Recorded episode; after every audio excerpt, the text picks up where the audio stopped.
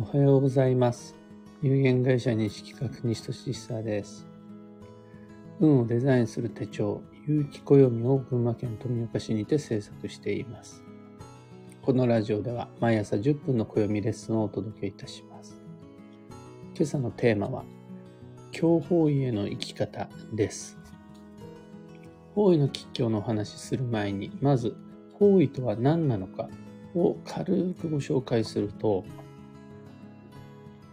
方位とは移動の際の運の良し悪しの目安です。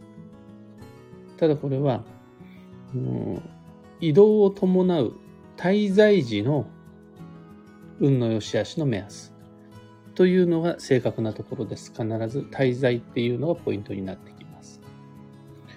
移動っていうのは主に行く、来るのどちらかです。自分が行く、自分から行く。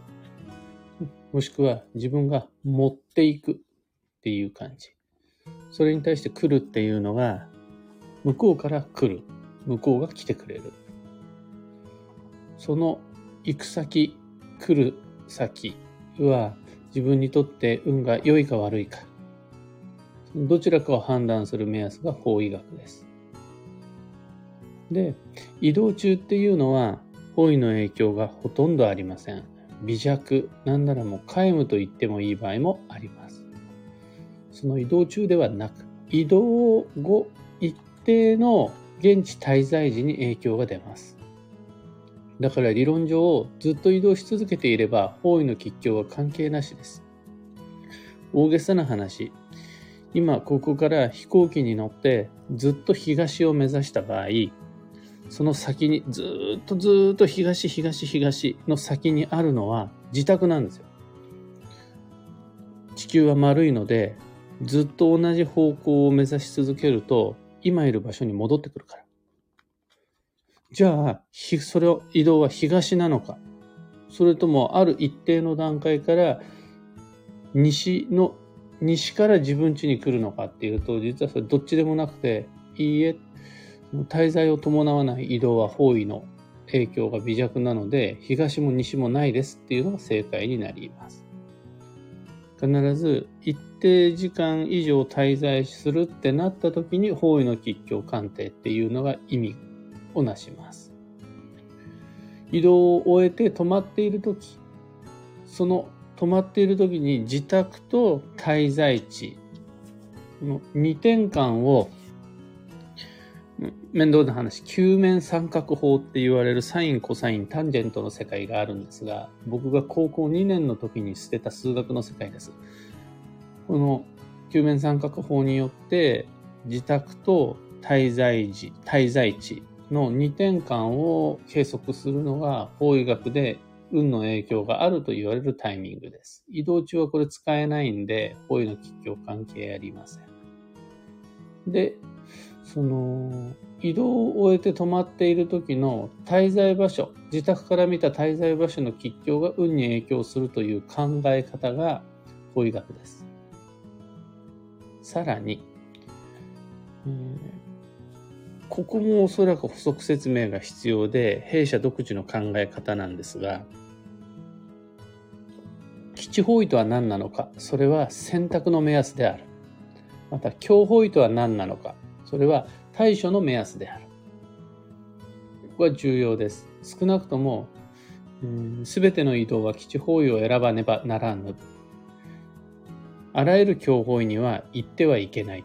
基地方位だけが行かなくちゃならない場所で、強方位だけを行ってはいけない場所とするという考え方は、弊社においては一切ありません。だから、基地方に行かなきゃダメですよねっていうご質問、または、強方位だから行っちゃダメですよねっていうご質問をいただくことがしばしばあるんですが、どちらももうご質問の時点から間違っていると考えられます。選ぶことができるときに、選択の余地を自分が持っている、そのタイミングで、まず探したいのが基地方位です。選択の目安だからです。一方、自分に選択の余地がないとき、もうここを選ぶことしかできないっていう、それが仮に強方位だったとしても、方位学を知ってると、あ、こういうふうに対処したらいいのね。それがわかるから便利です。法医学とは、今日を選ぶことしかできない場合における今日法医への生き方を教えてくれるのが法医学です。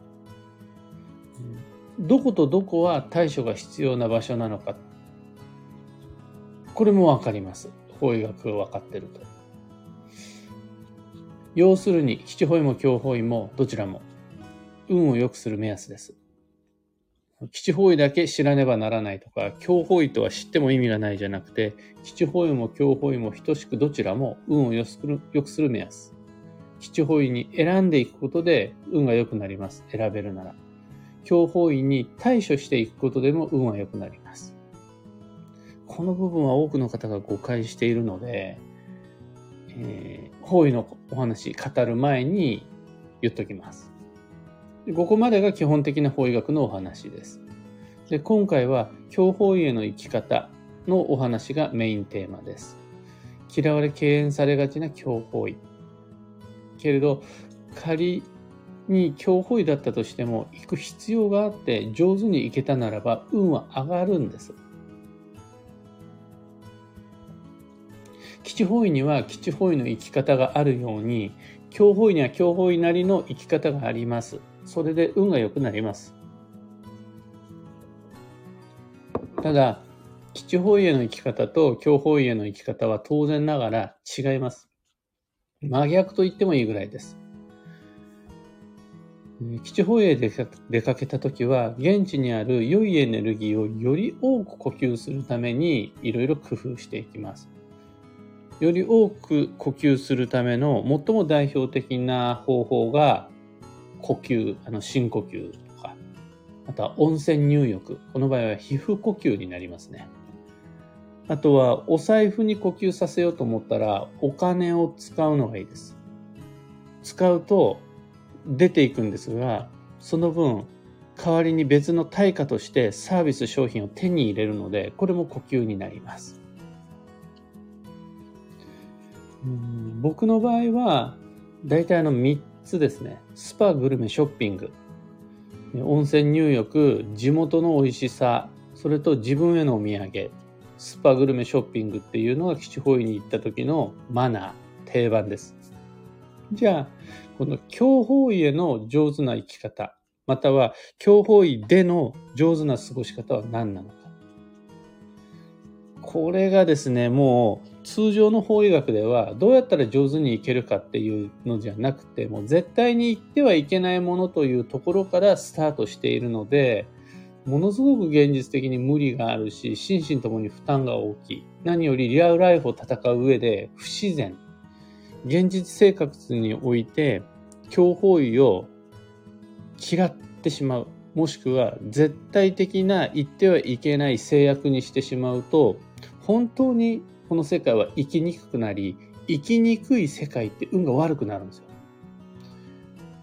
生きやすくなって初めて人は自らの可能性を開き自分らしく生きることができるようになるので、強法医を絶対に言ってはいけないものと定義した時点で人の運は下がります。そうではなくて、強法医であっても悪運を抑えることを意識した上で上手に過ごして帰ってくる。そういうスタイルこそが本当の意味での運を良くする法医学。こっちが何よりはるかに現実的で応用力があり、自然な考え方と動き方ができる、正しいと言ったらなんですが、えより良い方位の運用になります。ちなみに、強方位への生き方って、有機暦をお持ちの方は、書いてあるんですね。暦の中に。毎年毎年必ず今日方位への生き方書いてあります。悪い方位での上手な過ごし方という形で全部で5つのポイント書いてあるんですが、上から3つだけご提案すると、強方位にどうやって行ってどう上手に過ごすといいのかっていうのは、まあ、天然温泉の入浴を控える。飲食物は火の通ったものをいただく。それと予算外予定外の出費行動を抑える。この3つで強方位で運良くなります。それ以外にも毎日行かざるを得ない場合行ってしまった場合の対処方法とか、方位別の注意事項とかっていうのがあるので、そこを抑えて行って帰ってくることができれば、実は運は上がります。そもそも論で、どうして教法医に行くかっていうと、そこに行く十分な必要性と必然性があって、そこに行くしかない、他に選択の余地がないという十分な必然性があっていくんで、人は運が良くなるんです。ただその時にどうやって上手に言ってくるといいのかって、このポイントっていうのを押さえておかないと余計なこと、必要のないこと、必然性のないことに手を出してしまうので、そうすると運は悪くなります。他にも方位の吉凶に関してはお話ししたいことがいっぱいあるんですが、まずはこの基地方位と強方位の定義、それとそれぞれの場所の生き方、特に強方位への生き方、運が良くなる強方位への、強方位の利用の仕方っていうのが分かると、ぐっと人の移動生活っていうのは底上げされるので、勝手に運が良くなってくるからおすすめです。今朝のお話はそんなところです。一つだけお知らせにお付き合いください。5月5日から有機暦先行予約限定セットのご注文受付始まっています。去年一昨年と同様に、毎年恒例で5月5日が限定セットの発売日もこれは定番です。新しい暦を送料無料、発売日より早く、特別価格にてお届けするために考えたイベントです。最低でも800円以上は値引きします。えー、販売促進のためのビジネスというより、ご購入者様に得したって感じてもらいたい僕の個人的なわがままがきっかけです。それでいろいろと考え毎年工夫しています。先行予約という手間を惜しまず毎年楽しみにご購入してくださっている方目の前にしたら、もうどうしても得したと思ってもらいたい。また、勇気を出してどうしようかな、今回買おうかな、買わないかな、よし、買おうって思ってくれた人が得をしないなんておかしいです、そんな世界。もう通常の購入以上の特選をもう何としても押し付けたくなる。そうじゃないと気が済まない。そのためだったら損得感情後回しで動ける。っていう特別なイベントが先行予約限定セットです。えー、とはいえ、発行部数の決定や発送準備の関係からご注文受付は毎年8月8日夜の8時までと期限を設けさせてもらっています。ご理解とご協力どうぞよろしくお願いいたします。詳細とご注文窓口は放送内容欄にリンクを貼っておきます。こちら見ていただけると、そこの限定セットに加える様々なオプション、どんな種類のものがあるかっていうのをいろいろ見ていただけるので、ぜひこの機会楽しみに迷ってみてください。さて本日2022年5月10日火曜日は繁忙の5月の6日目。本年度運をデザインする上で最も大事な1ヶ月です。意識的に毎日を充実させ、自らの選択、行動によって運を動かしてきち、運を動かすのに最適期間です。今日の運勢は報告、情報を継ぎ渡す。自分一人だけで情報を独占しない。周囲の人にシェアしていくっていうのが基地。幸運のレシピはレシピは夏みかん。旬の柑橘類はどれも良いです。回転寿司へ行くなら、魚介の旬として初ガツオ、イサキ、タコ。カレーのフライや煮付けも素敵。新玉、新じゃが見つけたら、とりあえず一回は買ってみて吉。ふき、そら豆、アスパラガスなども最高です。以上、迷った時の目安としてご参考までに。それでは、今日もできることをできるだけ運を動かしに行ってきましょう。西企画西俊久でした。いってらっしゃい。エヌシャンティさん、おはようございます。ヨシエさん、おはようございます。タカさん、おはようございます。北さん、生きやすい生き方をすると運が上がるというくだり、とても負に落ちます。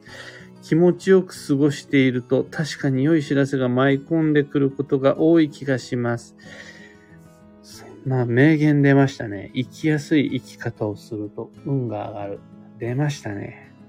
えー、キコさん、おはようございます。昨日のお話にもつながりますが、今日をよく理解してうまく使うのが大事なんですね。いつも恐れているだけでした。うん、基地も今日も情報の価値って等しいんで、どっちも運が良くなるから、ね、なんならね、その、今日と呼ばれる、えー、難しい仕事とか、面倒くさい相手であるとか、良薬口に逃がしではあり、とかも言いますが、難しいものを上手に取り扱った方が人の運って上がることが多いので、なんなんあいつめんどくせえから絶対口聞かないって言ってると、爆発的な開運の機会を逃してしまう恐れさえあります。ひななおさん、強法医への生き方がある。それによって運も上がる。そんな考え方があるなんて。すごく嬉しいお話でした。ありがとうございます。もう、弊社発行する有機暦の基本理念っていうのは、暦の中に書いてある全ての情報っていうのは、運を上げるヒントでになるっていうので、うん、もしかしたらちょっとイレギュラーかもしれないですが、えーヒントにしてほしいです。えー、福田さん、昨日新じゃが買いました。この時期ね、あの、新じゃがと新玉の甘辛煮が僕にとっての、その、えー、懐かしい思い出の味で、もう、もう肉とかいらない。新じゃがね、新じゃがと新玉を甘じょっぱく、甘醤油で、ことことさっと煮込むのが崩れないぐらいにさっと煮込む。ちょっと歯ごたえを残すぐらいにふかしてゆ茹でてっていうのが最高の初夏の栄養補給です。ヒロンさんおはようございます。ジングルさん今日も聞けましたとのこと。昨日も聞いてくださったということですね。ありがとうございます。桃尻林断捨離バスターさんおはようございます。今日も聞けた。明日も頑張って配信いたします。今日はすっかり寝坊をしてしまって予定の時間をオーバーしたスタートになったにもかかわらずお付き合いいただきましてありがとうございました。今日一日繁忙の5月の一つとして張り切って充実させてまいりましょう。よしえさん、ありがとうございます。